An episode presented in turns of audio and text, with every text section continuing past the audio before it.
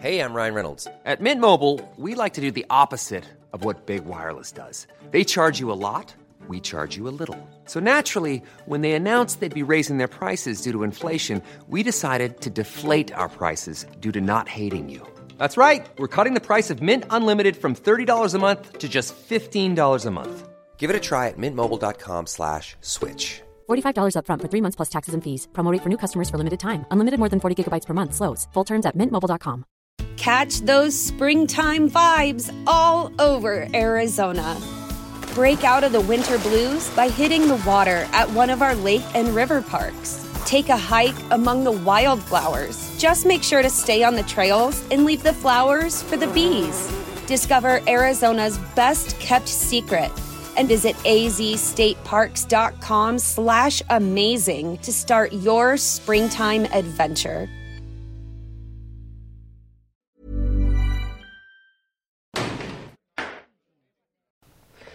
Okej, ska vi hälsa alla välkomna? Idag har vi författaren och tillika frilansjournalisten Jens Ganman i soffan. Välkommen! Tack ska du ha. Tack. Malin, det är bara att hoppa på honom höll jag på att säga. Ja, precis. I förra delen av programmet så pratade vi lite grann kring eh, medieklimatet i stort. Och eh, du har ju uttalat dig ganska kritiskt mot medier och public service, inte minst. Eh, Och då har jag tagit ett citat här från dig som jag vill börja med. Och då har du sagt så här. Den polariserade debatten vi har i Sverige håller på att knäcka det här samhället. Stämmer. Mm. Vad Oh ja. menar du med det? Ehm, precis, ja, det, det är precis vad jag säger. Att så är det ju. Ett, ett, vi kan inte ha den här polariserade debatten i längden. Under en kort period kan vi ha det. Men inte i längden att vi hänger varandra i struparna på det här sättet. Och att man, antingen har man rätt, helt rätt eller helt fel. Eller också är man god eller också är man ond. Det kommer inte funka i längden. Nej. Nej. Och där ingår alla medier och eh, Ja, alltså... Jag är lite allergisk mot att prata om det här med mainstream media och gammelmedia och du vet sådär. Utan all media är, numera är all media media. Så, och jag vet att de, public service till exempel, de vill göra en, en traditionell indelning i fulmedia och finmedia. Eh, där de själva då är finmedia. Så var det förut, för 30 år sedan när vi växte upp i det här landet. Då var det så. Då, då var det fint att jobba åt Sveriges Radio. Idag finns det jättemånga människor som tycker att det inte är speciellt fint. Det är snarare ett stigma att ha jobbat åt dem, eller att jobba åt dem. Och du har det här ganska hemska uttrycket lygen media då i tyska, i- från Tyskland, här ljugmedia. Det tycker inte jag heller om. Men ehm, det har redan raderats ut, alltså gränsen mellan vad som är ful och fin media håller på att raderas ut i rekordfart och det är ganska bra tycker jag. när du pratar om stigma, Mm. vill du bara utveckla det lite också? Nej men därför att just SVT och SR har ju sista två åren så många gånger beslagits med att inte vara ärliga i sin rapportering. De berättar inte att en person de intervjuar är politiker. Det står inte, på namnskylten står att det är vem som helst på gatan. Eller det som hände i Opinion Live här när de, när de sist eh, gjorde bort sig, när de rapporterade ifrån eh, eh, Ha- Hallstahammar var det tror jag. Ja.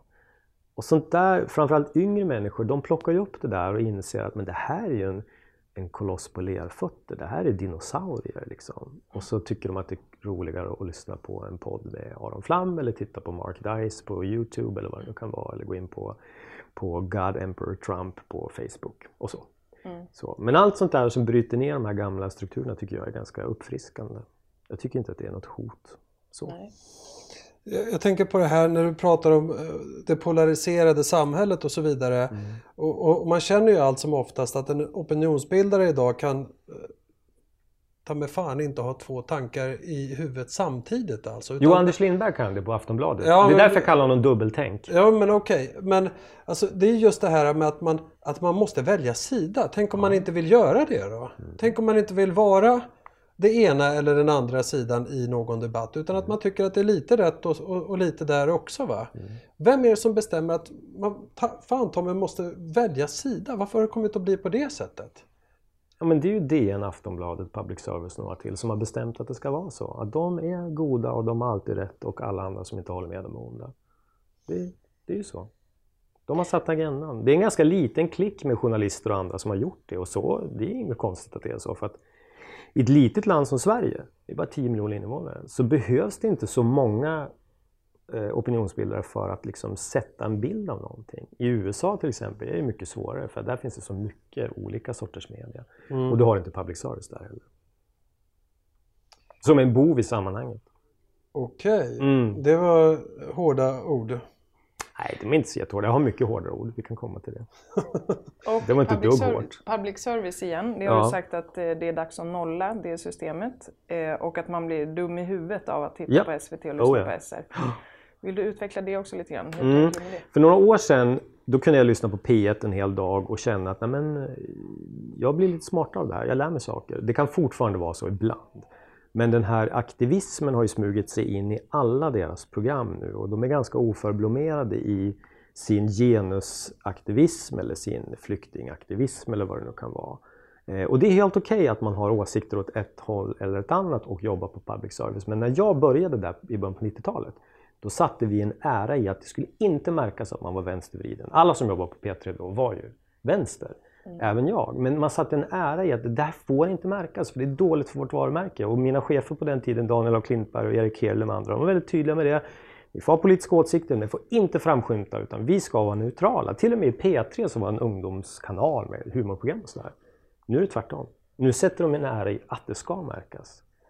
Och då stänger jag av, för jag vill inte bli indoktrinerad. Jag lyssnar hellre på, eller tittar på en TV-kanal som jag vet är jättehögervriden eller jättevänstervriden. Och så lägger jag mig själv i mittemellan och bildar mig en egen åsikt utifrån vad jag har sett.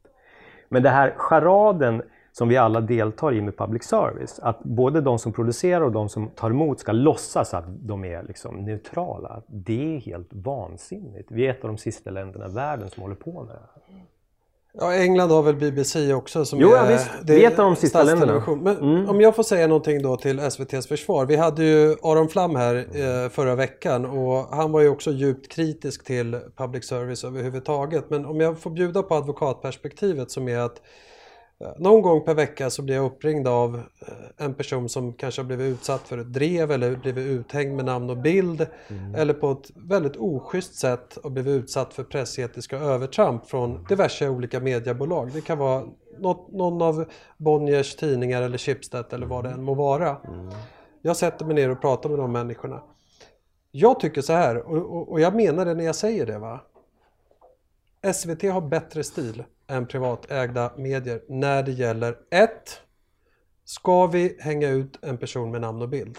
Två, när det liksom stormar, när det är drev så är det inte så besinningslöst faktiskt på SVT och SR som det är till exempel på de här vinstdrivande företagen. Oh ja, håller med er De fullständigt. har, de har alltså på riktigt en etisk kompass som gör att ah, fan, jag kan inte skriva under på att jag bara vill pissa på allt som kommer från SVT. Nej men det gör du inte jag heller. Ja, och du missförstår mig om det, om, du, om det så uppfattas. Det är verkligen inte det som jag gör. Men med tanke på deras gigantiska budget på 7 miljarder kronor Mm. så producerar de otroligt mycket skräp.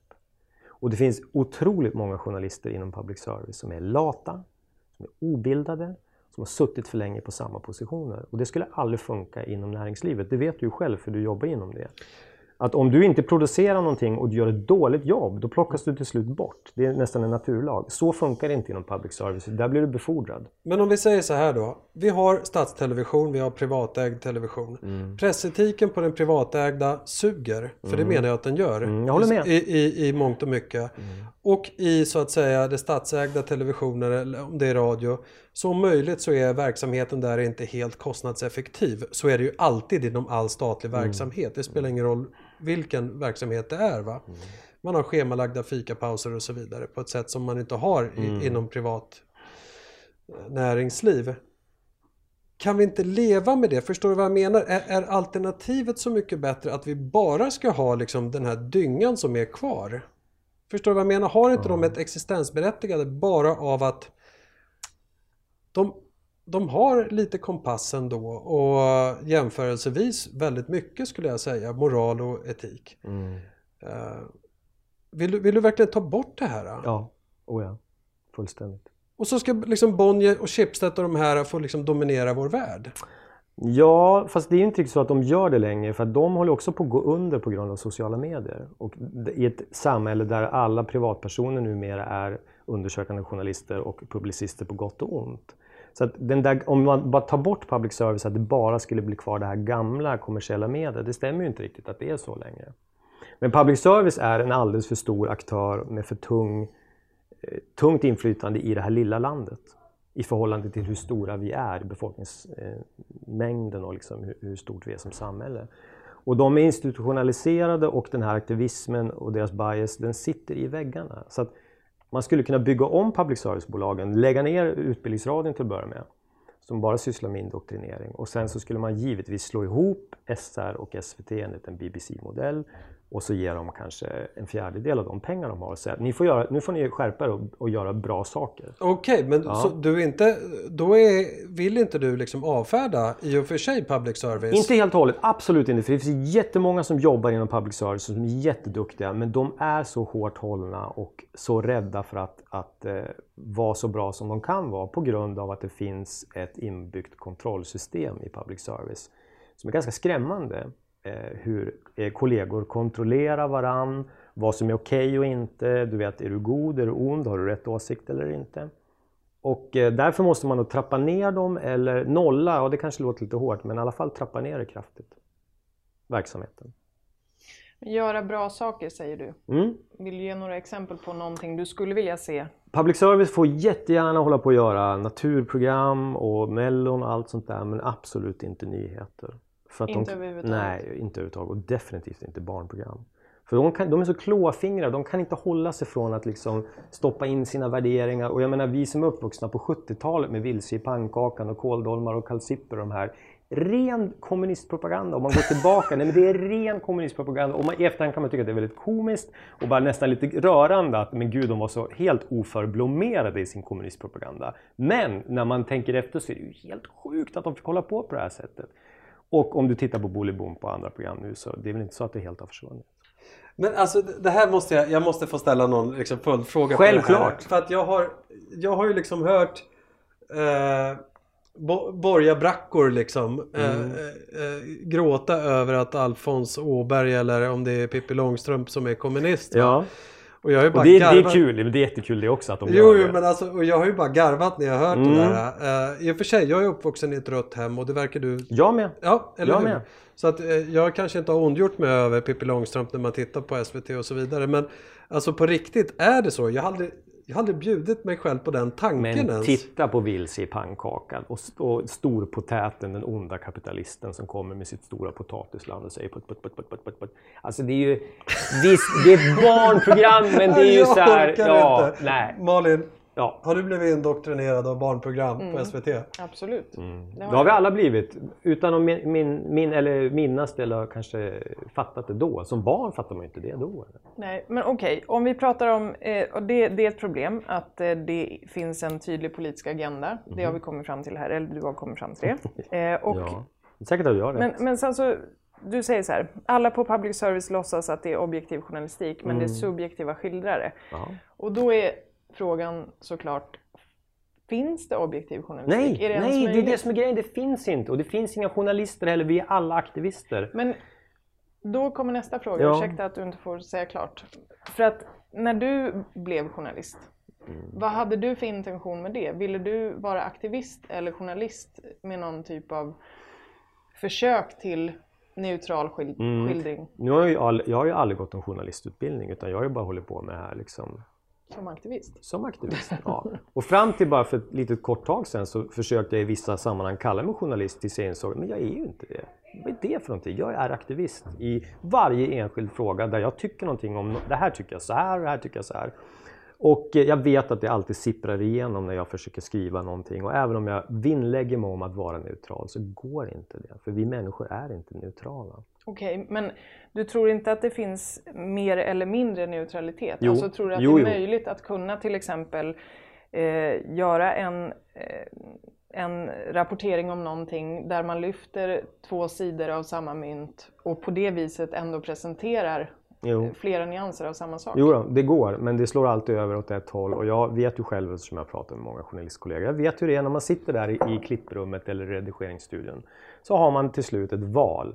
Att ge det där reportaget en liten tilt åt det man själv tycker är rätt. Och då gör man det, för man anser att man själv är på den goda sidan. Och då får man göra det för ändamålen helga medlen.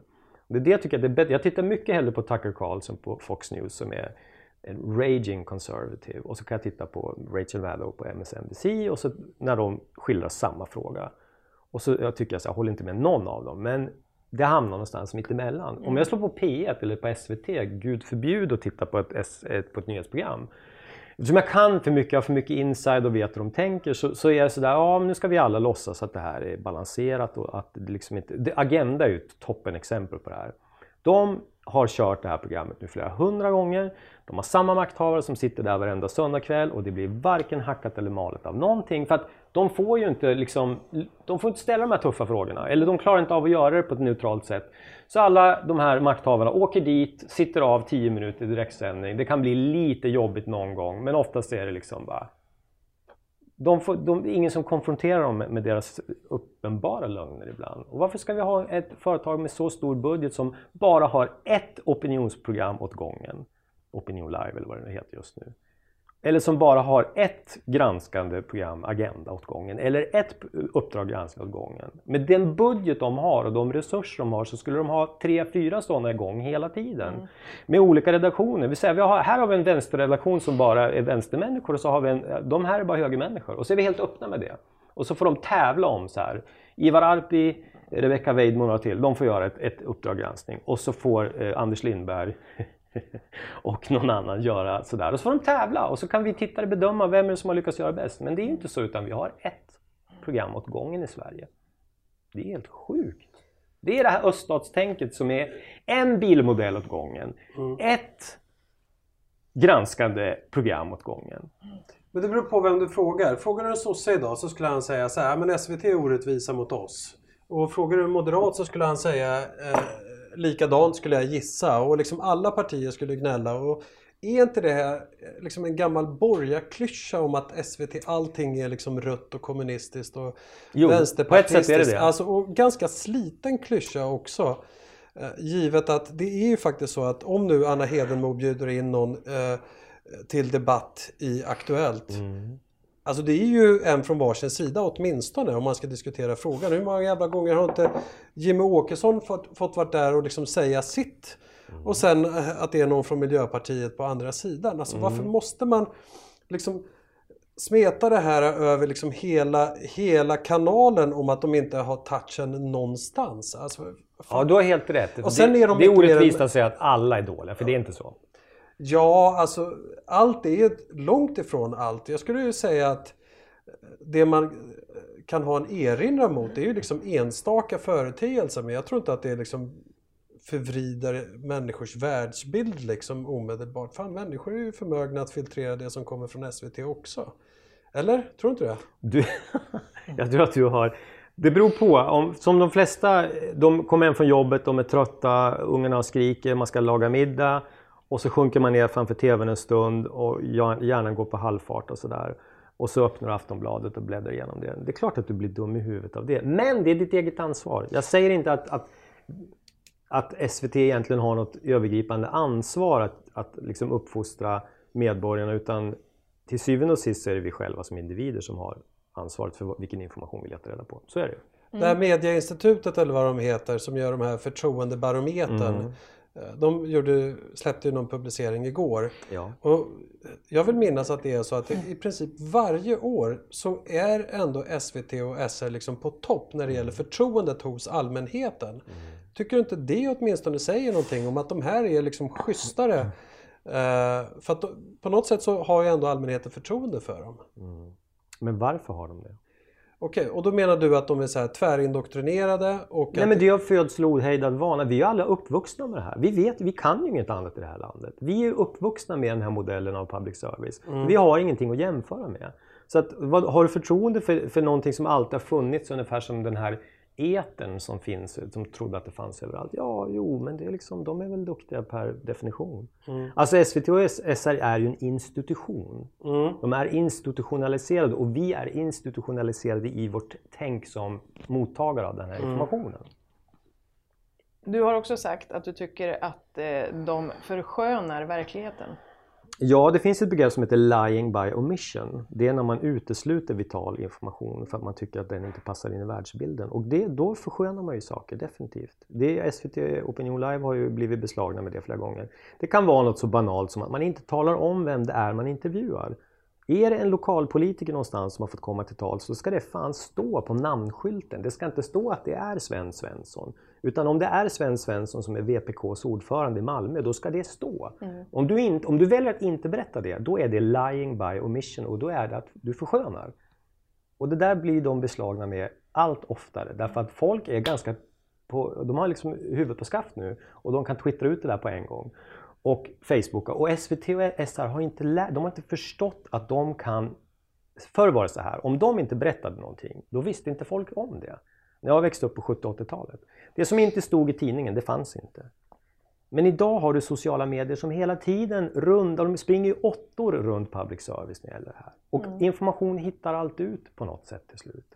Men de låtsas fortfarande att det är de som, om inte vi berättar det här, då vet folk inte. Det är fullständigt vansinnigt. Det funkar inte så längre. På gott och ont. Är det några, några särskilda mm, bitar av samhället, ämnen eller vad som helst som du tycker borde rapporteras mer om eller Vädret. grupper i samhället? Ja. Väder kan de hålla på med. Um... Nej, men jag bara tänker om, om man nu pysslar med en försköning av verkligheten så kanske jag tar ett exempel. Det kanske inte är riktigt ett bra svar på din fråga. Men för några veckor sedan lyssnade jag på P1 och då var det Kulturnyheterna. Och det var eh, jättemycket kulturnyheter från andra delar av världen och nu ska vi på en konstutställning i Pakistan. Ja, fine, det är säkert jätteintressant.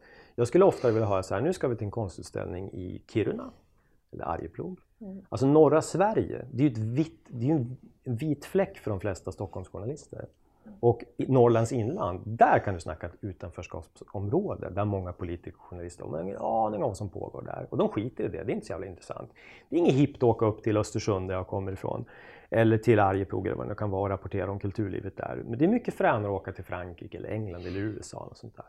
Så att eh, vad som händer i norra delen av landet eller ute på landsbygden, där skulle jag definitivt vilja se en annan rapportering. Och där är det skandalöst med tanke på hur mycket pengar public service har. Med sina 24 lokalradiostationer och massa lokal-tv-stationer. Hur lite fokus det är på, på glesbygden och landsbygden, där de svenska Trump-väljarna bor.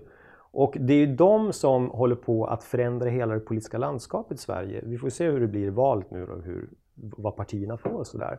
Men det där har ju de missat fullständigt. Och det kommer att komma tillbaka som en bumerang i nacken och träffa dem stenhårt en gång till.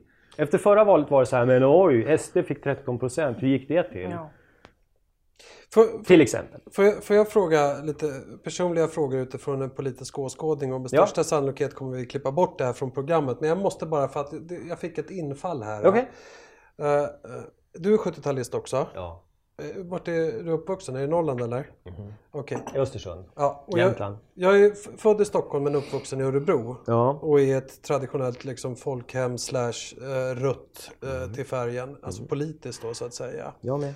Uh, och, och, man brukar säga att kommunismen är liksom ungdomens sista privilegium och att man dör ja. blå eller vad fan man nu brukar säga. Men mm. låt vara oavsett det. Mm. Så hör jag på dig att när du så att säga vill underkänna SVTs eller public service existens mm.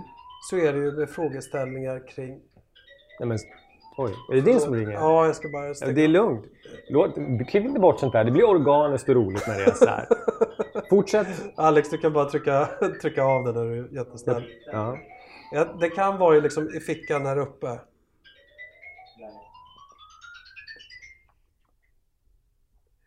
Du kallar det för ungdomens sista privilegium, privilegium. kommunismen. Ja. Att vara kommunist. Ja, precis. Ung kommunist ja, Det finns ju något sånt uttryck. Va? Ja. Men låt vara. Uh, och det jag ville komma fram till att i de delar där du så att säga misstänkliggör SVT, det är ja. ju faktiskt två paradfrågor som eh, vänsterregeringen och vänsterfalangen liksom, falangen inom politiken vurmar för. Det ena är ju genusfrågan och det andra är invandrarfrågan. Va? Mm. Och där menar du på när, alltså, känner du att, att, så att säga, vänsterrörelsen, för det är ju det du menar egentligen, är hycklare? Mm. När det gäller vad? När det gäller allt uppenbarligen. För att de influerar SVT, för att de Inte liksom... mer än någon annan rörelse och inte mer än högern, men de är hycklare. Och att låtsas som något annat är ju liksom Titta på den vändning som har varit i svensk politik nu från vänstern. Hur de har gjort en kappvändning från det här med mitt Europa bygger inga murar till söker till ett annat land. Vi ska inte ha några svängdörrar i, i invandringspolitiken. Mm. På mindre än två år så har man gjort en 180 och det är helt okej. Okay. Man får göra det. Man får ändra sig. Men då ska man ha ödmjukhet och erkänna det också. Ja, vi har ändrat oss totalt. Inte låtsas som att vi alltid tyckt så här. Provocerar det dig? Så in i helvete. Och, och, så att säga den här kritiken som du kommer med det, bottnar det i att du... Har du någon gång under din uppväxt känt dig lurad? Oh, Förstår du vad jag ja, menar? Av vad? Ja men av din egen uppväxt. Ja, Ni av, sa av, ju liksom nej, att vi skulle nej. rädda världen och så Ja. visade det sig att liksom mitt ledarskap var något annat. Jo, då, vi- det kan man förvisso tycka men ansvaret ligger hos dig själv. Det är jag själv som har lurat mig själv. Mm. Var jag som inte var tillräckligt uppmärksam på det här dubbeltänket och hyckleriet när jag var yngre. Och det får man också vara när man är tonåring. Men jag blir fascinerad när jag träffar de som är i vår ålder som fortfarande inte ser de här sakerna. Oavsett om du är höger eller vänster. Och som inte tänker själva eller som är sekterister och liksom vill tillhöra en sekt. Där någon annan tänker åt dig. Då blir jag ytterst misstänksam när jag träffar någon som är i 35-40 års åldern. Så. Men Men ty- lurad? Nej, inte lurad. Jag växte upp i ett fantastiskt land som har gett mig oerhört mycket. Ja. Jag är bara tacksam. Nej, det var bara en avstickare här. Den har ju egentligen kanske inte så mycket med själva kärnfrågan för det här programmet att göra. Men Fast vi kan ju leda det till det. För jag tycker att den kappvändningen har skett även i media då. Det som du kallar för vänstermedia. Hur då? Alltså att man, man låtsas som att man har tyckt någonting hela tiden. Precis som vänsterpolitiker nu tycker att nu är det enough. Nu kan vi inte ta emot fler invandrare och så är det med det och här är anledningarna och det fattar ni väl och det har vi tyckt hela tiden. Eh, tycker du att man ser det även i vänstermedia på något sätt? Vad är vänstermedia? Ja, det som du kallar med- vänstermedia, public service. All media i Sverige är vänstermedia. Man ska vara lite elak. Okej. Jämfört med USA till exempel så är ju vi är ju jätte, alltså vi tycker att vår höger är höger men jämfört med den amerikanska till exempel bara demokraterna. Alltså Obama han är ju långt till höger om en, en svensk moderat. Vilket gör att allt i Sverige är ju mer eller mindre nyanser av rött. Ja, Ja. okej. Ja. Även Sverigedemokraterna. De, Sverigedemokraterna är ju de nya Socialdemokraterna och den största delen av SDs väljare är ju S gamla väljare. Det är ju bara att göra matematiken och titta på staplarna. Hur svårt kan det vara liksom? SD-väljare har inte vuxit upp i jorden utan du har 100% av väljarna. Och det är bara att titta vilken stapel har minskat och vilken har ökat. Och liksom, var kommer de ifrån? Det är gamla moderater och gamla sossar som, som röstar SD. Det är ju fantastiskt att de liksom nazistsmetar sina gamla egna väljare. Eller det är väl komiskt i alla fall. Får, får jag ställa en fråga? För att du sa någon gång inledningsvis att du tror att de här gamla drakarna, alltså mediadrakarna, räknar sina dagar. Mm, lite grann så. Eh, för jag sa ju det, vad fan är alternativet om SVT nu lägger ner eller public service lägger ner så har vi ju bara de här eh, privata bolagen som jag menar på är, bedriver, o, alltså de, de, det är oansvariga medier. Oh ja. Det, det, det är så jag menar. Alltså i mångt och mycket. Alltså det är självklart att de gör bra material också men det finns ett visst mått av oansvarighet liksom i, i, i, i det. Du syftar på kvällstidningarna? Ja, kvällstidningarna framförallt då ska Mm. jag precisera när jag säger så. Men du räknar ut dem. Och varför? Och vad då tror du att de liksom kommer att ge upp så lätt bara för att, det, för att jag och Malin kan sitta i en källare och göra lite webb-tv och Lamotte hytter med näven i Småland eller var han sitter. Alltså förstår du vad jag menar? Alltså räknar du inte ut dem lite för lätt och tidigt? Jo, det, så kan det vara. Det kanske inte är så att det kommer ske över en natt. Men titta på hur de sprattlar emot. I, i, när vi sitter och spelar in det här så är det det här kriget mot eh, Youtube och Google och med Expressen i spetsen och så här. De är fullständigt rabiata. Tror du att det beror på att de är oroliga på riktigt över att det sprids recept på hur man gör molotov cocktails på Youtube? Det har du kunnat läsa i 15 år.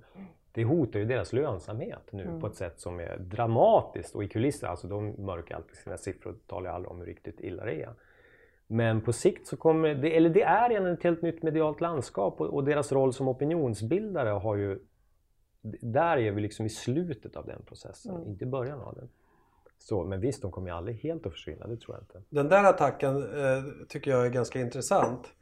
Eh, just den här mot Youtube och, och Google.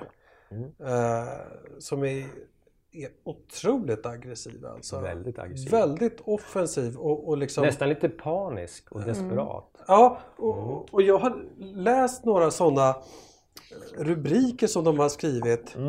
Eh, de talar om att Google sprider nazistpropaganda och eh, förintelseförnekelse. De talar om att Youtube manipulerar det svenska valet och så vidare. Och det där angränsar ju lite till det här som man pratar om att Putin då så att säga skulle, och du vet, och plötsligt så blir Youtube Putin eller Trump eller någonting sånt.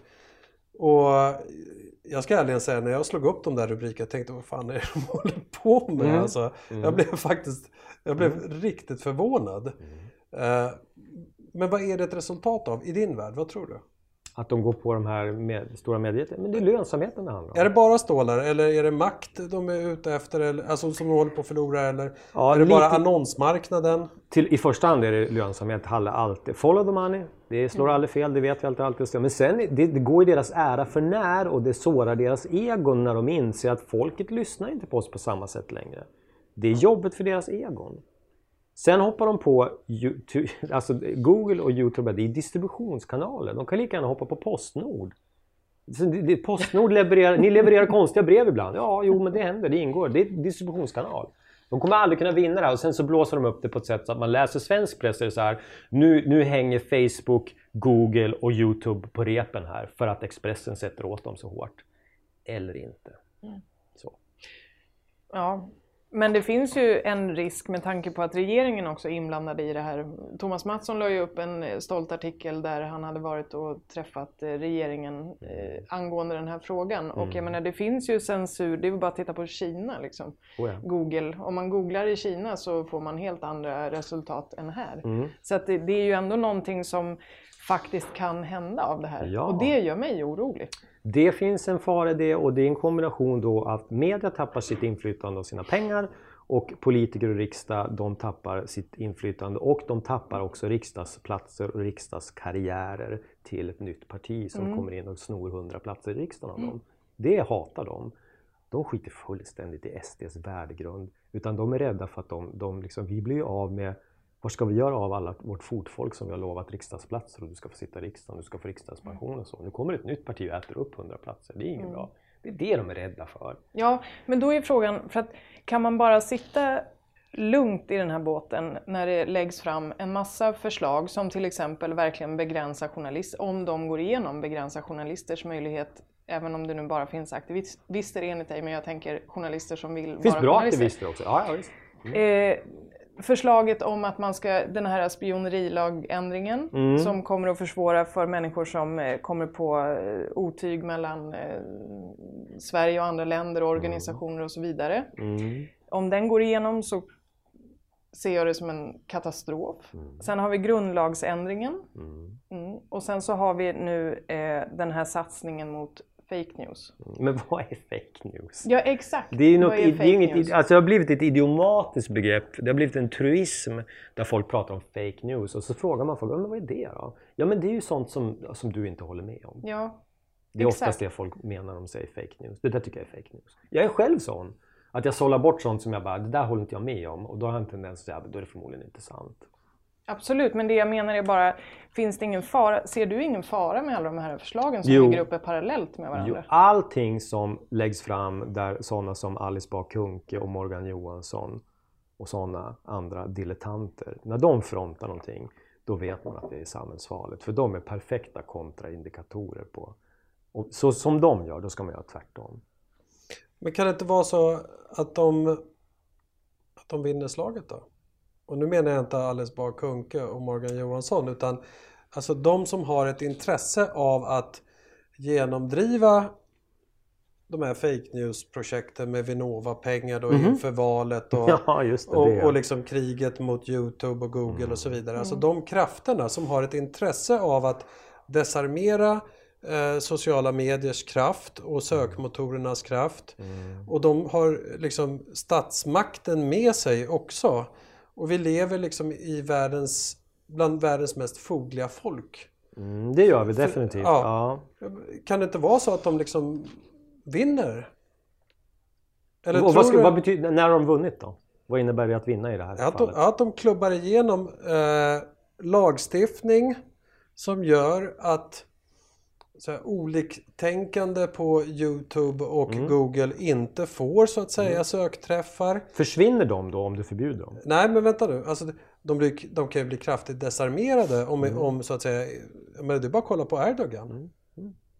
Försök att söka på Youtube när du är i Turkiet. Men där har du... Good luck! Ja, visst. Och, och Ja, liksom, eh, när han kör med, med hela den ma- maskinen så har han lyckats ganska bra med det hittills Mm. åtminstone. Så att jag menar, vad är det som säger att de inte kommer lyckas med det? Det kan de säkert göra, men då, då blir det diktatur i någon form. Och åsikter, även misshagliga och obehagliga åsikter, de är som energi. Och du vet, energi kan man inte förinta. Utan energi omvandlas ju bara till något annat. Det är samma sak med åsikter. Om du tvingar bort åsikter från ditt synfält, det betyder inte att de inte finns längre. De flyttar ner i underjorden, radikaliseras i värsta fall och tar sig våldsamma uttryck och liksom bara okej, jag får inte vara på Youtube mina åsikter eller vad det nu kan vara. Då börjar jag kasta molotovcocktails istället. Ja, men- eller äggotomater Ja, eller vad men är vi sådana? Okej att franska bönder liksom ockuperar Ritz eh, Mm. eh, när det, det sker någon eh, liksom, en hundradels procent i höjning av någon bondskatt där nere. Va? Men är Vilka svensken fördomar! Ja, men, alltså, men är svensken sån? Vi är ju timida, vi, vi har ju liksom Luthers katekes i ryggmärgen.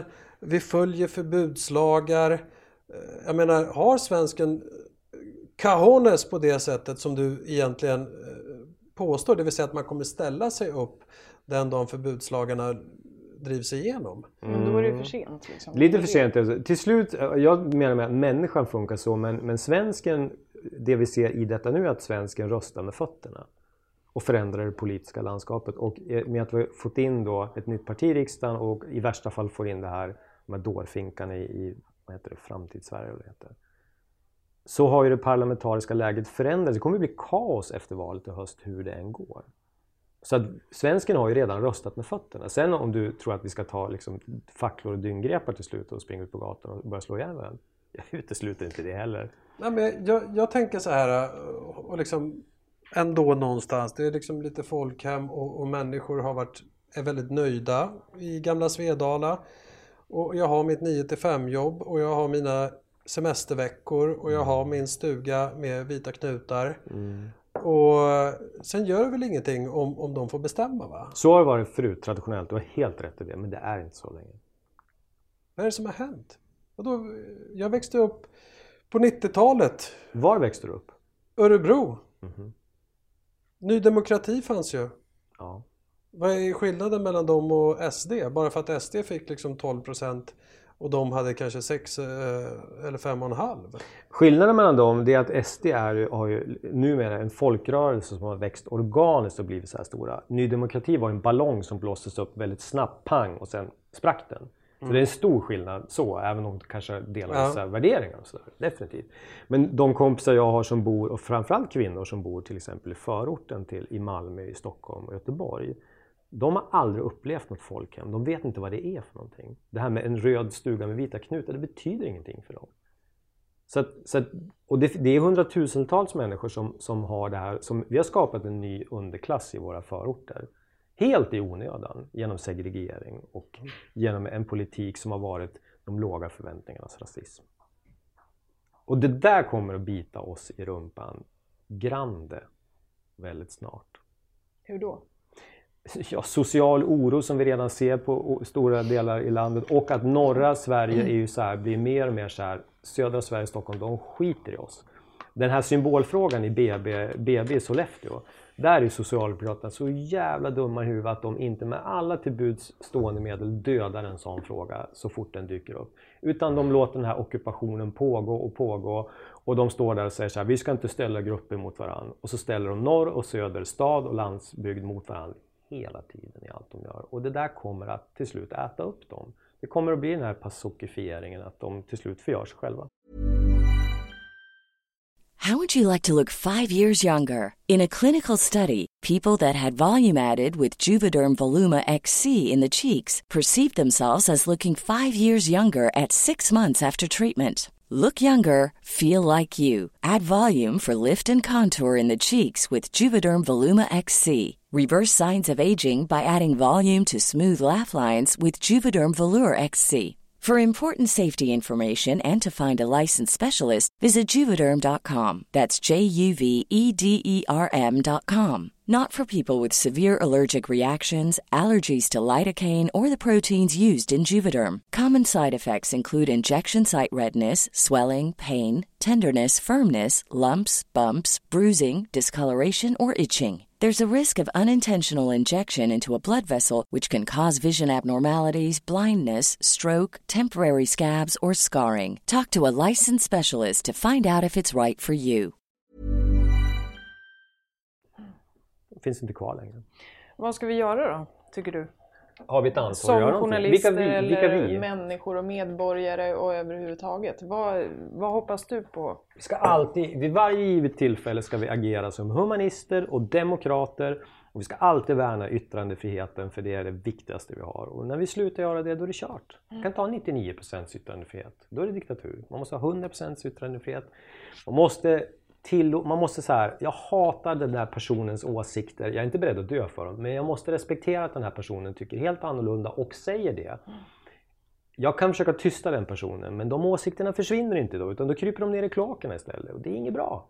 Det är precis det etablissemanget håller på med nu. Nu ska de trycka ner allting som är jobbigt. Alla som tycker annorlunda ska tryckas ner, ner, ner, ner, bort, bort, bort. Vi ska inte se det. Och så tror de att det försvinner. Alltså här sopa under mattan. Vad händer till slut? Ja, då exploderar dammsugarpåsen och så är det, kommer allt ut i hela rummet. Jens, hur, Ja. ska, hur ska vi få, liksom, hur ska vi försonas? Hur ska det liksom svenska samtalet, det, det samhället försonas? Du menar att alla ska tycka likadant till slut? Nej men alltså det behöver inte vara konsensus men just den här polariseringen och det här geggiga smutskasteri, Ja. Ja. skampoll i journalistiken. Ja. Alla ska sätta etiketter på varandra. Du är höger, du är vänster och Mm. Ja. Du är batikhäxa och du är... Precis det vi gör nu. Ja. Och det du föredömligt gör, det ni föredömligt gör. Ni bjuder in någon som ni kanske inte helt håller med om. Den idioten i det här fallet, jag får sitta och babbla och säga precis vad han vill. Och så, får, så litar ni på att era tittare och lyssnare själva drar slutsatser. Vem har eventuellt rätt i den frågan och vem har rätt i den andra? Och så lite pekpinnar som möjligt. Jättebra initiativ. Det görs ju hur mycket sånt här som helst. Så det är ju en väg framåt. Ruttnar inte du liksom på hela det här jävla klimatet? Eller Jo. Är det, eller, eller är det här ett nyttigt uppror? Förstår du vad jag menar? Alltså behöv, blir Sverige av med oskulden nu? Är det det som händer? Eller? Det blev när Palme sköts. Okej. Men alltså, är, är det här ett sundhetstecken? Det, Ja, oh ja. det, det, utvecklingen de senaste åren med, Ja. med den här konflikten, är det nödvändigt för att ta språnget liksom till försoning? Eller är det någonting vi ska göra för att, att verka för att det inte blir så jävla geggigt? Folk vågar inte säga, vet du vad? Folk vågar inte säga vad de tycker och känner, vet du varför? För de orkar inte vara föremål för en jävla pajkastning. Så är det, Och, definitivt. och, och, och de människorna som inte vill vara med i den offentliga debatten har jävligt mycket sunda åsikter. Mm. Så är det. Och mycket bra att säga. Ja. Hur får vi in dem i matchen? Det är, det är 10 000 kronors frågan. Stig-Björn Ljunggren har sagt, bra, pratat bra om det där och sagt att normala människor, eller normala, det är en definitionsfråga, men att många av dem som du precis sa, de drar sig undan det offentliga samtalet för att det blir för polariserat och blir jobbigt. Och till slut så är det bara sådana som jag och Alexander Bard och andra som står där och skriker. Det är inget bra att det är så. Man måste låta vanliga människor komma in i samtalet utan att de blir brunsmetade eller att de blir kallade för borgarsvin eller sossepack eller vad det nu är. Det, vi, vi kan inte ha det så.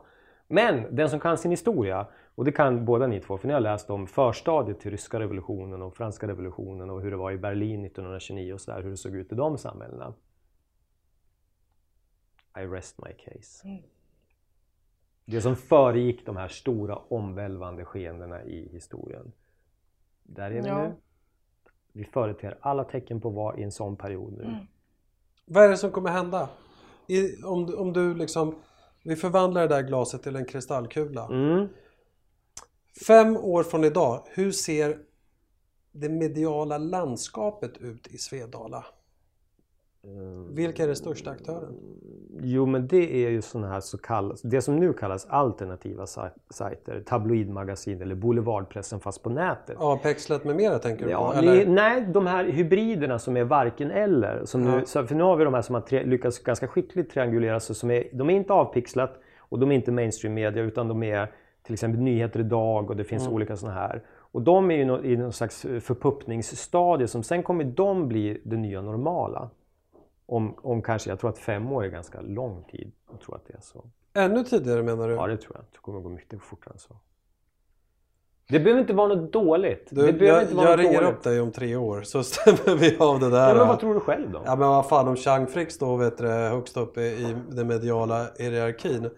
Då käkar jag upp min slips kan jag säga. Mm. Kanske inte just han, men år. någon som han och hans epigoner, de som kommer efteråt. Alltså den här ut, utvecklingen går ju aldrig vända och gå tillbaka Nej. till det varit förut. Utan det här kommer ju fortsätta och det kommer utvecklas och utvecklas mer och mer. Och drar du ut alla kurvor som de ser ut nu. Mm. Finns det någonting som tyder på att mainstream media, det vi kallar mainstream media, kommer ta tillbaka sin förlorade mark? Finns det något som tyder på att de kommer göra det? då möjligtvis Annat än med förbud. Ja, eller med förbud eller försöka förbjuda saker. Eller... på bordet nu. Det ligger på bordet nu, men, men De har staten bakom sig. Är inte det en ganska tung aktör? Alltså jag bråkar ju med Statsverkets representanter i domstol och jag kan säga att det finns inte en mer värdig motståndare än så. Alltså, för att den svenska staten är stark. Oh ja, oerhört Och, stark. och, och, och de har så mycket rättigheter och så lite skyldigheter rent rättsligt kan jag Så säga. Så åtminstone. det. Så att det är det fan någon gång jag accepterar att bli överkörd så är det just från en representant för Statsverket. Och låt oss säga då att, att två stora mediebolag eh, hoppar i säng med Statsverket som det synes vara då. Vadå om? De gör ju det. Ja, om de gör det. Ja. Kan inte de vinna det Och de dumma- Menar du att de här små liksom självfinansierade crowdfunding-sajterna ska liksom rucka på det samarbetet? ja Är det, det, inte kom, lite väl... eh, det är death by a thousand cuts. Det som sker nu. Du hugger inte ihjäl din motståndare genom att hugga huvudet av dem. Men tusen små nålstick eller knivstick så förblöder till slut även den största krigaren. Jag vet inte om det är från Lao, Lao Tse eller om det är... någon Ja, jag förstår ju vad han menar, Ja. att man liksom nöter ner sin... Man nöter ner det. Ja. Du, jag tänkte så här, jag gör ett litet hopp och sen Ja. Malin har jättemånga frågor också Mm, kvar, visst. äh, utgår jag ifrån. Jag, eh, du tog med dig en bok. Ja. Det lilla landet som kunde. Ja. Skrivet av Jens Skalman och Mustafa Panshiri. Varför har du skrivit den här boken? Och vad handlar den om? Vi har skrivit den här boken för att vi tycker att det är några eh, frågor i integrationsdebatten som har saknats väldigt länge och det är framförallt två frågor. Den ena är vad gör vi med de som inte vill integreras? De grupper som inte vill integreras. Vi förutsätter att alla vill, om det nu assimileras eller integreras eller vad man säger. Och den andra det är frågan om the soft bigotry of low expectations. De låga förväntningarnas rasism. De två sakerna saknas i den svenska integrationsdebatten. Så därför har vi skrivit en bok som lyfter upp de frågorna och så har vi gjort en tillbakablick och tittat varför är vi nu, där vi är nu. Varför är vi här nu? Hur kunde det bli så att vi hamnade här nu med den här polariserade debatten? Och så här. Så Det handlar den boken om. Vad kommer ni fram till då? Eh, att media har en väldigt stor skuld i att det är som det är nu. Därför att de har hållit på som de har gjort. Att ena dagen hävda så här, vi tjänar på invandringen. Och så dagen efter bara, nej det kostar jättemycket. Jaha, men hur ska ni ha det då? Och vanligt folk blir jätteförvirrade och så får de som några skribenter skriver på slutet att man får liksom lägga pussel och så här, vänta nu, jag får inte, jag får inte all information av någon så jag, jag måste liksom lägga, bygga ett eget pussel vilket tar väldigt lång tid. Så, så um, Får jag fråga, Mm. eh, eh, ruttnar inte du på den här jävla invandringsdebatten någon gång? jo på Alltså, det sättet den bedrivs. alltså- ja, ja, oh ja. Ja men alltså förstå, jag bara, Eller tänker du rent generellt? ja men den stöts och blöts och, och liksom alla har en åsikt och så vidare. Ja. Vad fan, skriv en bok om NATO höll jag på att säga. Ja, men det finns det väl folk som gör. Ja, men varför gör inte du det? Jag är inte intresserad av NATO. Okej. Vill du att Sverige ska gå med? I NATO? Ja. Vi är redan med i NATO. Okej, du tänker på det här värdlandsavtalet och så vidare? Nej, alltså, Eller vad det heter? jag, jag, nu, nu säger jag någonting som jag inte har någon täckning för men, men jag är helt övertygad om att, att amerikanska atomubåtar i många år har lagt till vid till exempel Muskö och andra Mm. baser. Vi är inte neutrala, vi har aldrig varit neutrala. Okej, det, är det är största, det är en icke-fråga och de politiker som är insatta vet att det är så. Okej. Så vi är med i NATO på pappret och vi lever under NATOs vingars beskydd redan. Mm. Vi räknar kallt med att de rycker in och hjälper oss om det skulle vara någonting. Så vi, vi svenskar är oerhört fega, opportuna när det gäller det här. Och vi har, det har tjänat oss väl fram till nu. Något annat kan man inte säga. Vi gnäller över att det kommer hit flyktingar samtidigt som vi säljer trampminor och, och exporterar vapen. Hela, en stor del av vår välfärd bygger på vapenexport. Så, så, så vi gör det med ena handen och så gnäller vi med den andra över att det kommer hit krigsflyktingar. Det är bara svenskar som är så fräcka så att, att de gör så. Men vi kommer undan med det som folk. Men det kan väl också bero ganska mycket på okunskap, tänker jag. Eller? Hos, hos våra politiker och journalister? Nej, men jag tänker hos... Hos vanligt folk? Ja. Men vem har missat att vi Bofors, JAS Gripen, alltså våra vapensystem, ka- granatkastaren Carl Gustaf. Vem har missat det? Om man har gjort det, ja då är man antingen väldigt lat eller dum i huvudet. Jag vet inte vad som är värst. Vilken är Sveriges bästa dagstidning? Eh, jag skulle säga just nu att det är Värmlands Tidningen och Sydsvenskan. Varför då? Därför att de känns som att de har ganska öppet. Där kan man få läsa texter ibland som är så här oj oj oj det här håller jag verkligen inte med om. Eller men modigt, de sträcker ut hakan och liksom, de vågar skriva om saker på ett sätt som jag tycker det är. Jag säger inte att det är så per definition. När jag läser Aftonbladet eller DN då är det som att krypa in i det här våningsplanet i, i John Malkovich, i huvudet på John Malkovich när det ligger en våning mellan de andra våningarna där allt är bara hälften så stort. Man får huka sig när man går in. Så den känslan får jag när jag läser DN. Liksom, att det plötsligt så krymper och blir så här litet. Det blir lågt i tak. Men har du ett exempel på ett område som har rapporterats om i de här tidningarna du tycker är bra Jag tycker, att de jämfört med? ja, jag tycker att de konsekvent skriver. Värmlandstidningen skriver ju för att de är ju liksom i ett skogslän och så. Och de skriver ofta om, om de här stad och landfrågorna tycker jag på ett väldigt bra sätt. Som Stockholms media aldrig gör. De, de förstår inte ens den problematiken. Sydsvenskan tycker jag ibland att de, är, de har liksom ganska pigga i sin rapportering. Men de har också triangulerat sig bort från sina gamla åsikter och vad man fick och inte säga, fick och fick och inte, inte säga förut. Till någonting som är lite så här nästan mittemellan det gamla och det nya. Mm. Så här, skicklig triangulering. Men när det gäller just det där med vad man får och inte får säga, bara om vi ska konkretisera vad du Ja. menar med det. Alltså vad syftar du på då? Vad, jag vad tror flesta, du? Ja, Nej, men invandringen givetvis. Ja. Allting som har med invandring att göra. Mm. Och det, där håller jag med dig. Därför att vi hade kunnat stöka undan invandringsdebatten, om man får använda ett slarvigt uttryck. Den hade vi kunnat stöka undan med det här laget och liksom rätt ut hur är det egentligen med det Mm. här? Tjänar vi pengar på invandring? Hur- står det till med, med åldersbestämning på de här killarna som kommer från andra länder? Istället har vi dragit ut på det här nu i 10-15 år och liksom, ja men det är inte så, nu ljuger du och så här, nu mörkar vi lite här och så. Tills vanligt folk är så här, jag orkar inte bry mig om det, jag vill inte höra om ett HVB-hem till eller om liksom... Vi har ju tjatat sönder de här frågorna bortom på ett sätt all räddning. Om journalister och andra hade varit ärliga från början och sagt att vi ska berätta om saker även om de är jobbiga, då hade vi varit mycket längre fram i en konstruktiv debatt vid det här laget. Har du fått mycket skit för att du har skrivit om den här frågan? Oh ja, kopiöst mycket skit. Om, om du blir uppringd imorgon Mm. av någon hotshot på Bonniers som säger så här Jens, Ja. Du verkar vara en rättskaffens man som kan skilja på höger och vänster. Mm. Eh, Thomas Mattsson ska sluta Mm. och vi vill anställa dig som eh, chefredaktör och tillika ansvarig utgivare för Expressen. Mm. Tar du jobbet? Nej, jag är inte kompetent nog att göra det. Bara av den anledningen. Nej, sen tycker jag att kvällstidningarna är bajs. Jag tycker att de är rent bajs. Och deras publicist, publicistiska credo, det är bajs. Chang Frick ringer upp dig och säger så här. Du får vara högsta hönset på Nyheter Idag. Tar du det? Nej, absolut inte. Nej. Det enda mediajobb jag skulle kunna tänka mig det är att om jag skulle få bli ansvarig för en avveckling av public service. Fan, det är lite domedagsprofet Nej, över dig tvärtom! alltså. Absolut inte. Vad är, det, vad är det med det du tycker är domedagsaktigt? Varför är du rädd för att vi ska lägga ner public service? Ja. Bara för att det har varit en snuttefilt för oss 70 80-talister hela vår uppväxt.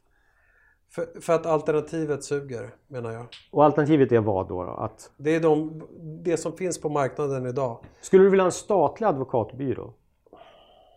Nej, det blir ett, det blir ett problem och, och eh, för, att, för att oberoendet är så centralt i advokatyrket och motparten är så att säga staten. eh, I och med att Det är åklagarmyndigheten- precis det du beskriver. Det är det vänta, journalistik vänta, är. vänta. Ja. Och jag vet, Ja. jag vet att parallellen finns inom du, journalistiken också. Att ni är satta till att granska makten, att ni är satta till att granska staten eh, och så vidare. Men de privatägda bolagen gör inte det. De granskar inte längre makten. Utan de granskar någonting helt annat. Och eh, jag vet att har Agenda ett program och en partiledare ställer sig mitt emot Anna Hedenmo så kan hon, hon fan ta mig bjuda på en spetsig fråga alltså oavsett vilken partiledare det är som sätter sin fot i den studion. Och de kan också sansa sig när det blåser otroligt obehagliga drev du i helt liksom övriga Det har du media, helt rätt i. media Ja. Sverige. Va? Ja. Så att bara av den anledningen så låt dem vara. Fan, om vi ska peka finger åt någonting så tar de stora mediebolagen. Men det gör jag gärna också. Det ena utesluter inte det andra. Jag pekar jättegärna finger åt dem också. Men du är journalist. Nej, jag är aktivist. Ja men alla journalister är aktivister och alla advokater är aktivister också för den delen. Oh ja. Alla människor är aktivister. Exakt. Ja men alltså det beror på vad du lägger i ordet journalist. Ja, vad lägger vi i ordet, ordet journalist? Ja, någon som jobbar med nyhetsförmedling skulle jag säga. Ungefär så. Chang Frick Som jobbar med granskningar. och någon annan och- i andra änden. Ja definitivt, absolut. Ja, Ja, det, Ja. Jag skulle säga det är ju ingen skyddad titel. Absolut inte, men det vi gör misstaget att tro det är att journalistik är en naturlag. Men tror människor det nu för tiden? Alltså folk vet väl att SVT är SVT och tar det för vad det är. De har väl inte utgett sig för att vara några jäkla halvgudar bara för att det är liksom statens television? Nej men, nej, men de har utgett sig för att syssla med, med oberoende. De ska vara oberoende och neutrala samtidigt som som de ska hålla på med det här fullständiga vansinnet som heter agendadriven journalistik. Som kom för några år sedan. De ska vara oberoende och de ska vara agendasättande samtidigt. Klassiskt Orwellskt dubbeltänk i sin finaste form. Eller renaste form. Konsekvensneutralitet. Ja. Tycker du att det är något fint? Att vara konsekvensneutral? När man så att säga skriver om en person. Eh, ja, det kan jag tycka är en ganska schysst tanke. Man, man, eh, man, alltså publish and be damned. Alltså, jag har ett obehagligt jobbigt material här som journalist. Men det stämmer och jag vet att det här är någonting som borde komma ut. Ja, jag struntar lite grann i vad konsekvenserna blir. Men då kommer vi till det här med persondrev och liksom om det handlar om en enskild person. Ska man då liksom... Ben Fredriksson tänker jag på nu till exempel. Och Aftonbladets jävla idiotförsvar om att äh, men vi hade så mycket information så vi var tvungna att skriva om det här. Samtidigt som de mörkade informationen på sitt eget jävla pissföretag. Och som de hade samlat in i, i, i, under metoo och som de bara sa nej, det här är så känsligt så att vi kör det här i papperstuggen. Men Stadsteatern måste vi hänga ut. Du tycker att det var ett hyckleri där? ja. Men, Men, skojar men under metoo så var, fanns det ju hyckleri från alla medier. Det, Jo, men det här var ju är- inget- det här var ju, är- det var ju liksom inte Aftonbladets påfund. Nej, nej, nej, men det här är exempellöst det de gjorde i det här fallet, Aftonbladet. Och det är det här galna DDR-tänket som... Den som har läst Anna Funders bok om DDR, eh, Stasiland, om hur det fungerade i sista åren i, i Östtyskland innan de föll, känner igen eh, skrämmande mycket för hur det är i Sverige nu. Och jag är lite allergisk själv mot att man ska hålla på och säga ja men det är DDR och vi är DDR och vi är Nordkorea så. Det är inte så. Men det finns mönster som man, det isar sig i blodet när man läser hennes bok. Och man bara, jag läser ju om Sverige 2018. Det hon beskriver om, om DDR 84, 85, 86, 87. Det är Sverige nu. Vill du ge några konkreta exempel? Ja, ett konkret exempel på att när, när muren väl föll där 89 då höll eh, chefen för Stasi, eh, Erich Mielke, tror jag var, som höll ett helt världsfrånvänt tal i stats-tv där, där han var liksom Nej men vi har ju bara gjort det här för folkets bästa och hållit koll på er och åt, åt makten. Liksom, vi, vi vill ju ingenting ont med det här. Sen hade de fokus på de mest konstiga små detaljer i det östtyska samhället. Vem som skolkade från jobbet, vem som var lat, vem som var otrogen med grannen. De hade fokus på de här små konstiga detaljerna så de missade att oj, hela Sovjetimperiet håller på att falla här bakom ryggen på oss. I Sverige håller vi på med här med manspreading. Ska det skrivas en jävla massa om. Men att, tjejer, att 38 000 tjejer lever som könsstympade och Socialstyrelsen till exempel varnar för det att det kan vara många, många fler och många kvinnor i Sverige lever under hedersförtryck. Det är inte så jävla noga tycker framförallt vänster. Men manspreading eller det här med att mjölk är rasistisk. De här galna små konstiga frågorna som man kan tillåtas att sitta hemma och navelskåda om om man bor på, på Söder och jobbar som copywriter på en reklambyrå. Liksom, de likheterna med det som skedde i DDR, de är så jävla klockrena. Det är som ett jävla, man kan lägga så här liksom kalkerpapper hur det var där då och hur det är i Sverige nu. Vi vill inte höra det i Sverige för vi tycker vi, vi är ju ett väst, västland, vi vill inte jävla DDR-land. Men vi hade kollektivanslutning till facket fram till 89 till exempel. En massa andra sådana här saker som, som du och jag som är lite äldre, Sargon. Mm. Vi är uppvuxna med SVT och public service som en snuttefilt. Den fanns alltid där, en röst i natten. Behöver och vi har så svårt att tänka oss en värld utan det här men det är ju ingen naturlag att det ska finnas. Absolut men behöver inte. vi inte som människor snuttefiltar och jo, framförallt visst. behöver vi inte plattformar som vi vet att vi kan lita på när det gäller till exempel information? Jo, vi behöver det. Och är men, det möjligt? Men, nej. Nej. Som vi helt kan lita på? Nej, men inte som vi helt kan lita på. Vi måste ju förstå att saker och ting är vinklat och så vidare. Men Borde det inte vara möjligt? I den bästa världar, ja. definitivt. Men vi lever inte i den bästa världar. På det sättet. Okej. Okay. Nej. Jag håller med dig. Jag skulle då... också vilja ha det. Någon som jag visste, om jag läser den här tidningen så är alltid det här är sant, det här kan jag lita på. Och jag vet att många, framförallt gammel gråsossar, de, de ser på Aftonbladet så. Står i Aftonbladet, ja men då är det så liksom, av tradition. Mm, men ja. jag håller inte med. För att du har också sagt att du tycker att det är dags att höja taket. Mm. För vad På då? till exempel public service, inom ja. public service, att man höjer taket mm. när det gäller den journalistik man bedriver där. Och det du menar med det, om jag bara gissar utan att du ens svarar, det är väl helt enkelt att man täcker in mer och man inte är så vinklade mot vänster och att fler grupper, eller inte bara vänster-högerskalan, för den är ganska obsolet, men snarare stad-land-skalan. Mm. Det tror jag för framtiden är mycket viktigt att börja tänka i, i termer som mellan stad och land, landsbygd, storstad. Så. Höger och vänster tycker jag har spelat ut sin roll fullständigt. Mm. För, för än en gång, vi har alltså Fredrik Reinfeldt som då många kanske har traditionell borgarbracka, blåmoderat, men han är ju vänster jämfört med om du tittar på politiska spektran i andra länder. Allt i Sverige är vänster. Mm. Sen är det grader av det liksom. En, du står inför eh, 300 elever på Journalisthögskolan och ja. håller en föreläsning. Och det är sista veckan innan examen. Ja. Och du ska liksom ge dem tips och råd om vad det är de ska tänka på och vad är det ni ska ha med när ni tar språngsteget från utbildningen in i näringslivet. Vad ger du för råd? In i näringslivet säger du nu? Att de ska bli kommersiella journalister då? Eller? Ja, alltså eller att det är public service. In i arbetslivet då, förlåt. Vad ger du dem för tips och råd? Det vore fullständigt vansinnigt att låta en sån som mig tala i ett sånt sammanhang. Men okej, okay, om du låter Då ska du veta det. hur vansinniga de kan vara. Jag har fått en sån inbjudan en gång i tiden. Okej. Okay. Men jag kunde inte av, av så att säga praktiska skäl. Mm. Uh, så att... Uh... Jag skulle säga så här, om du vill vinna på Lotto och ha din, din eh, försörjning tryggad resten av livet och och ingenting av det du producerar behöver egentligen ha någon kvalitet men du får ändå lön varje månad. Sök dig till public service. Att få fast jobb på public service, det är som att vinna på Lotto. För där kan du sitta i 40 år och göra ett högst mediokert jobb. Och det är ingen som säger så här, du, du är fan för dålig, vi måste plocka bort dig. Utan det, ah, okej, okay, vi får sparka dig snett uppåt. Det måste ju finnas hur många eldsjälar som helst. Du blir ju inte journalist om det inte är för att du vill rädda världen för guds skull. Det är ju det som är hela poängen.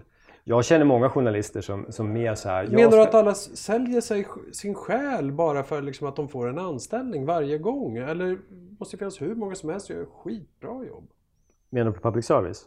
Alla företag? Det finns det några som gör, men, men kärnfrågan här var vad jag skulle säga till de här eleverna. Så är det att om ni vill ha en tryggad försörjning, maximal utväxling Eh, ekonomiskt på att göra så lite som möjligt söker till public service. Ja, men det, du, du, du liksom pekar ju på en fara. Dit ska det inte gå. Att... Nej, det är ju jättebra career opportunity. Vem fan vill inte ha 40 000 i månaden på liksom...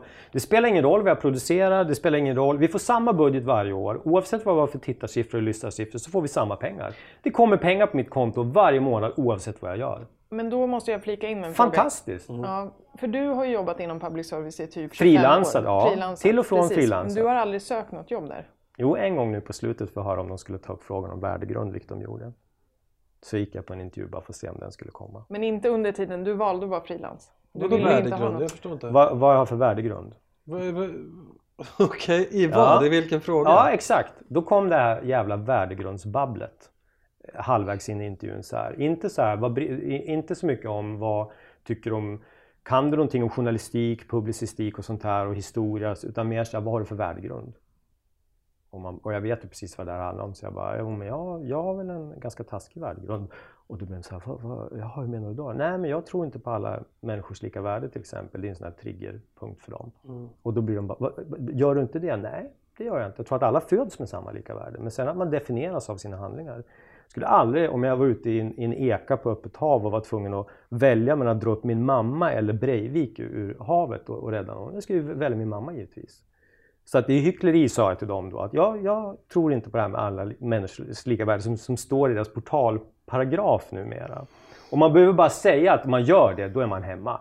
Om jag hade sagt då på så här, jo men jag, jag har rätt värdegrund och, och jag tror på alla människors lika värde. Då är det så här, men bra, du kan börja på måndag. Jag gjorde inte det. Men varför gjorde du inte det då? Gör det och men jag sen- ville ju inte ha jobbet. Jag gick ju så- på den här för att få höra när, när kommer värdegrundsbabblet? Och det tog 30 minuter så kom det. Och de är, full sko- de är ju skogstokiga när det gäller det här med värdegrund. Läs vad det står i deras egna statuter numera. De har ju mer fokus på att man ska ha rätt värdegrund än att man ska göra bra journalistik. Men kan inte det vara bra då? För vad? Alltså precis som Rätt värdegrund annat- är ju fascism. Det är ren fascism att du, du ska ställa upp på någonting som någon annan har bestämt i förväg, osett. Och du måste ställa upp på det här. Och gör du inte det, då får du inte vara med eller då stoppar vi in dig i fängelse. Nej. Det är fascism. Hur många år har du jobbat på SVT? Till och från. Ja. Sen jag började 89 och så fram till eh, för ett år sedan ungefär. I omgångar i olika produktioner på lokal nivå och på riksnivå och sådär. Hur kunde du leva med dig själv under alla dessa år? Därför- Givet din aviga inställning till SVT. Därför att jag är, jag är ganska korkad, jag är en late bloomer. Det tog fram till för tre, fyra år sedan innan jag började förstå att vad fan är jag medverkar till? Vad är det här för någonting? Så all journalistik som du har gjort fram till för tre år sedan har bara varit skit? Nej, men det har varit inom ramen för ett helt sjukt system. Jaha, så att man kan få göra bra journalistik inom SVT? Ja, men det, sitter, det, det är en enormt lång startsträcka på den. Och det är ett antal kontrollpunkter innan du får liksom göra någonting fullt ut och sådär. Ja, men vi måste nog ta ett möte på måndag. Som frilansare är det fantastiskt att jobba åt public service. För de är så här. Ja, men eh, vi tar ett möte på måndag. Okej, och så går man dit och sitter man gratis och pratar med dem några timmar. Och så säger de så här, ja men vi ska fundera och så vi hör av oss. Och så går det tre månader och så ringer man upp och säger, hur skulle vi göra det där? Eller, ja men du vet det har varit mycket här och vi har vabbat och det är liksom, det är, folk har varit sjuka och sådär. Och man bara, ja det är ju skyddad verkstad det de håller på med. Alla som har jobbat som frilans åt dem vet att man får, jag tror man får 10 000 för att producera en, en, en halvtimmes dokumentär. På faktura får du 10 000 för att göra en dokumentär, till exempel P4 Dokumentär. 10 000. Och så förklarar man de som jobbar med det här. Du, ja, du kan räkna bort 5 000 i sociala avgifter. Och så räknar du då, då har 500 spänn i timmen, väldigt lågt räknat, 10 timmar. Det här har tagit mig kanske 80, 160 timmar att göra den här dokumentären. Så att jag har tjänat 3 kronor i timmen. Oj, men hur, kan du klara, hur klarar du på det då? Ja, jag får jobba ordentligt, jag får göra andra jobb. Men jag gjorde den här dokumentären för att jag tyckte att det var ett jävligt viktigt ämne och jag brinner för det. Och så sitter de där och fiser och liksom på 40 000 i månaden och gör ingenting. Säg någonting riktigt bra. Någonting du tycker om med SVT som arbetsplats. Eh, Och, och, och inte med ironi. Mm. Och, och liksom i sanning någonting som du gillar med den arbetsplatsen. Det enda jag tänker på, det, du vet när man går in på SR och SVT och även på Filminstitutet, så det är de här grå betongkolosserna, den här arkitekturen som är helt galen. Det är öststats DDR-arkitektur som bara syftar till att man ska känna sig liten, man ska känna sig rädd. Det är de minst kreativa arbetsplatser jag varit på och ändå så finns det människor som faktiskt sitter längst in i den här labyrinten och gör ganska bra grejer. Och bara det kan jag beundra, man, man träffar på duktiga journalister som härdar ut det här. Den här hemska, hemska miljön. Det kan jag tycka är ganska uppfriskande. Och när var det senast som du saknade att, att få vara i, eh, i SVTs lokaler? Nej, ja, men fan, har du varit där någon gång? Det är Ja, fruktansvärt. Eller på. Sveriges Radio på Gärdet, har du varit, där har du varit någon gång. Ja, det tror jag faktiskt att Det är jag som har. att komma in med ett mentalsjukhus i DDR 19, Nej, för fan, nu börjar det här 1965. spåra alltså. Nej, men alltså arkitekt- inte, inte de som jobbar där. Men arkitekturen. Ja. Och det uttryck, om du tittar på miljöerna som de här människorna sitter i. Och mycket av det som byggdes i Sverige under 60, 70, 80-talen estetiskt, det hade ju sin estetiska förebild i öststaterna. Filminstitutet, paradexempel på det. Du kommer in där, röda heltäckningsmattor, långt borta är en liten dörr, bruna plastsoffor. Är jag på ett hotell i Polen innan muren föll eller är jag på det som ska vara en av de mest kreativa arbetsplatserna i Sverige? Jag försöker provocera Jens här, Ja, men Ja, det jag, går jättebra. jag känner att jag vill återgå till det här med värdegrund. För ja. att jag känner inte att jag fick ut det jag ville. Bra, fortsätt. Därför att, vad Bara menar som ni du? vet så Alex har, har flaggat här lite så att vi börjar liksom att Ja. gå på Ska vi runda av lite Nej, grann? vi måste ju gå på kärnfrågorna Ja, nu, okej, definitivt alltså. Men det Ja, här tycker jag är en av dem. Värdegrund är en kärnfråga, Precis, det kan vi prata om. och, och när du säger att det är fascism och bla bla bla. Så, och du menar inte bla bla bla bla bla bla. Du menar idiomatiskt Jag bla bla bla. För värdegrund, vad betyder bara ordet värdegrund för dig då undrar jag? Eftersom Ingenting, du, det hittar på. Det är ett jävla skitord, ta bort det. Har du ingen värdegrund? Nej! Jag har, jag har, jag försöker i varje givet tillfälle, vad jag än gör, försöker jag vara demokrat, humanist. Är inte det en värdegrund? Måste du kalla det för Problemet är, vi har grundlagar i Sverige, vi har lagar. Ja visst, men, men problemet är nu att varenda liten jävla kommunal och statlig avdelning eller en elfirma i Norrlands inland ska plötsligt ha en värdegrund. Mm. Och alla olika värdegrunder. Och du får ju liksom vara som en sån här, jag vet inte vad man ska likna det men man får hoppa så här mellan näckrosbladen för att ja, jag måste ha rätt värdegrund och, och ibland så Ja. hamnar man i plurret. Jag håller med. Det är fullständigt. vansinnigt! Ja. Värdegrund är ett fascistiskt hittepåord. Ja, och för att inte tala om rätt värdegrund. Om man ska ha rätt värdegrund. Mm. Jag syftar mera på det du sa själv med det här med humanism och demokrati och sådär. Ja. För mig kanske det skulle kunna innebära precis det. Det räcker med det. Ja, Och vi har lagar i Sverige och man håller sig till dem och, och efterlever dem. Vi har jättebra, vi har en lagbok som är så här tjock. Som har vuxit fram organiskt under ganska många decennier och århundraden i vissa fall. Och så plötsligt bara, nej men det duger inte utan vi ska toppa det här med, vi ska ha en värdegrund. Ja, och vad ska vi ha för värdegrund här på Sveriges Radio då? Vi ska ha, ja men det där tycker vi är viktigt och genusfrågor tycker vi är viktigt, det där är inte så viktigt. Men det där tycker vi Och så gör man något ja det är det du menar helt knasigt hopplock av olika liksom, som är styrda av en enskild person ofta som just där och då har suttit och tyckt att men det här tycker jag är viktigt, det här vill jag ha med i värdegrunden. Och du måste prenumerera på den värdegrunden för om du inte gör det, då är du suspekt. Och jag bara, jag är inte suspekt. Jag är demokrat, jag är humanist, jag följer lagen så, i, liksom, i det land jag bor. Vilken är SVTs bästa journalist just nu? Janne Josefsson. Han är deras, en av deras enda journalister. Varför är han bäst då?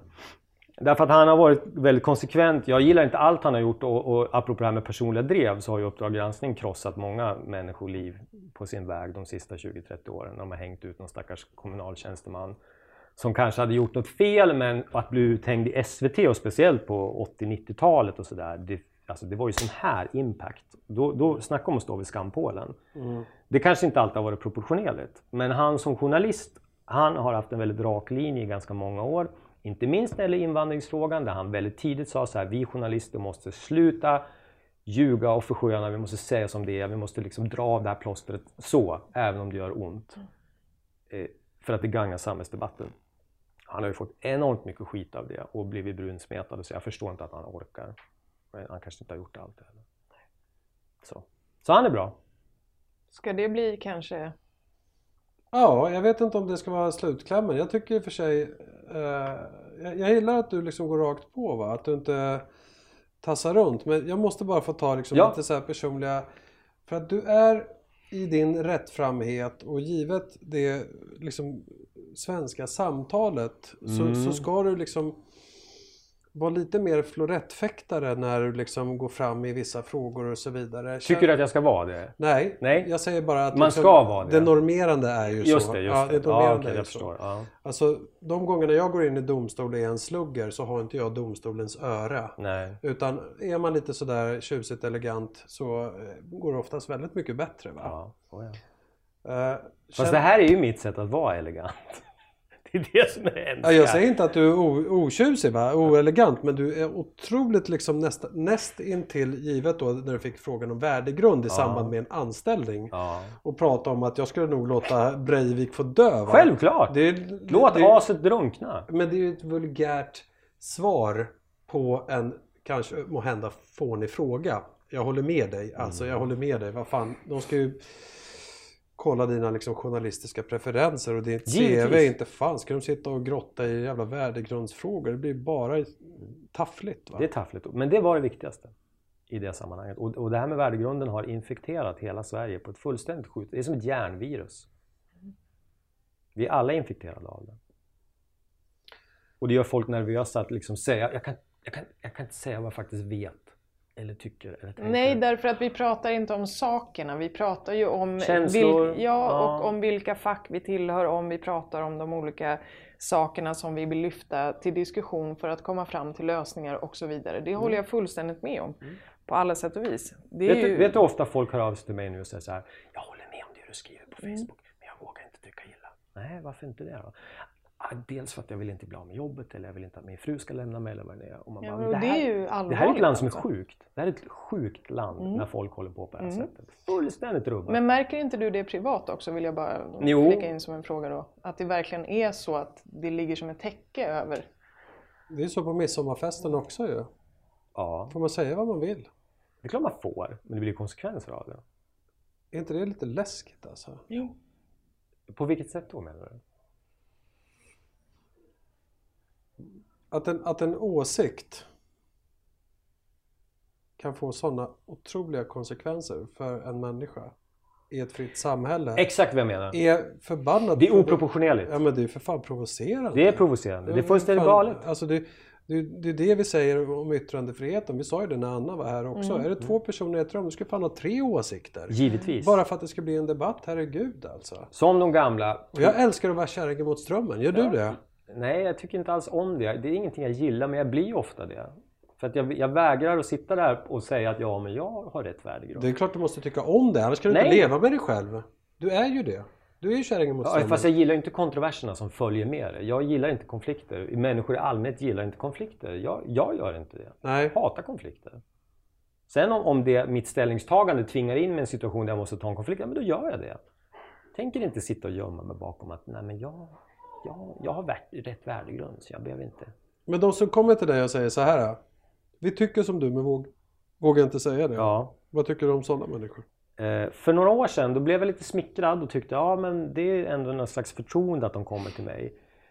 Men nu blir jag så här, men du kom inte till mig som en jävla biktfader och säg att du tycker så här men du tänker inte stå för det. Utan du får ta de striderna i din familj, din släkt, på ditt jobb eller vad det nu är. Liksom. Kom inte och ranta till mig och säg jag vill berätta det här i förtroende så kanske kan du säga det offentligt. Men fuck that. Var och en får liksom säga, om, om man känner någonting, så här är det. Jag känner det djupt av mitt hjärta, att det här är fel eller det här är rätt. Våga stå för det då. Var inte en jävla fegis och liksom kryp, backa in i mushålet och sitta där och bara hoppas att någon annan ska säga det. Jobbar du idag på någon tidning? Nej.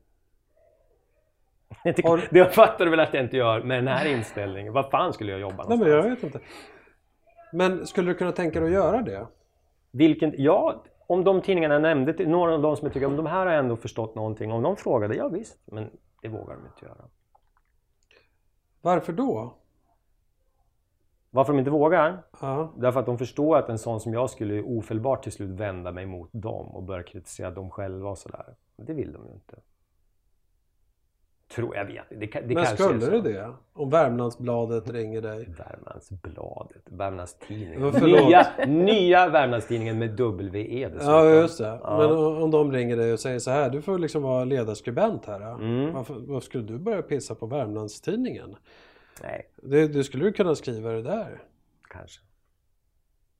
Ja, kanske. Fortsättning följer. Ska vi Ja, säga I så? värsta fall, ja. Tusen tack för att jag fick komma. Ja, tusen tack för att du du kom. kom. Det var jättetrevligt. Superbra. Tusen tack. Ja. Tack ska du ha. Grymt. Ja, är vi klara nu då? Tack och hej. Mm. Mm.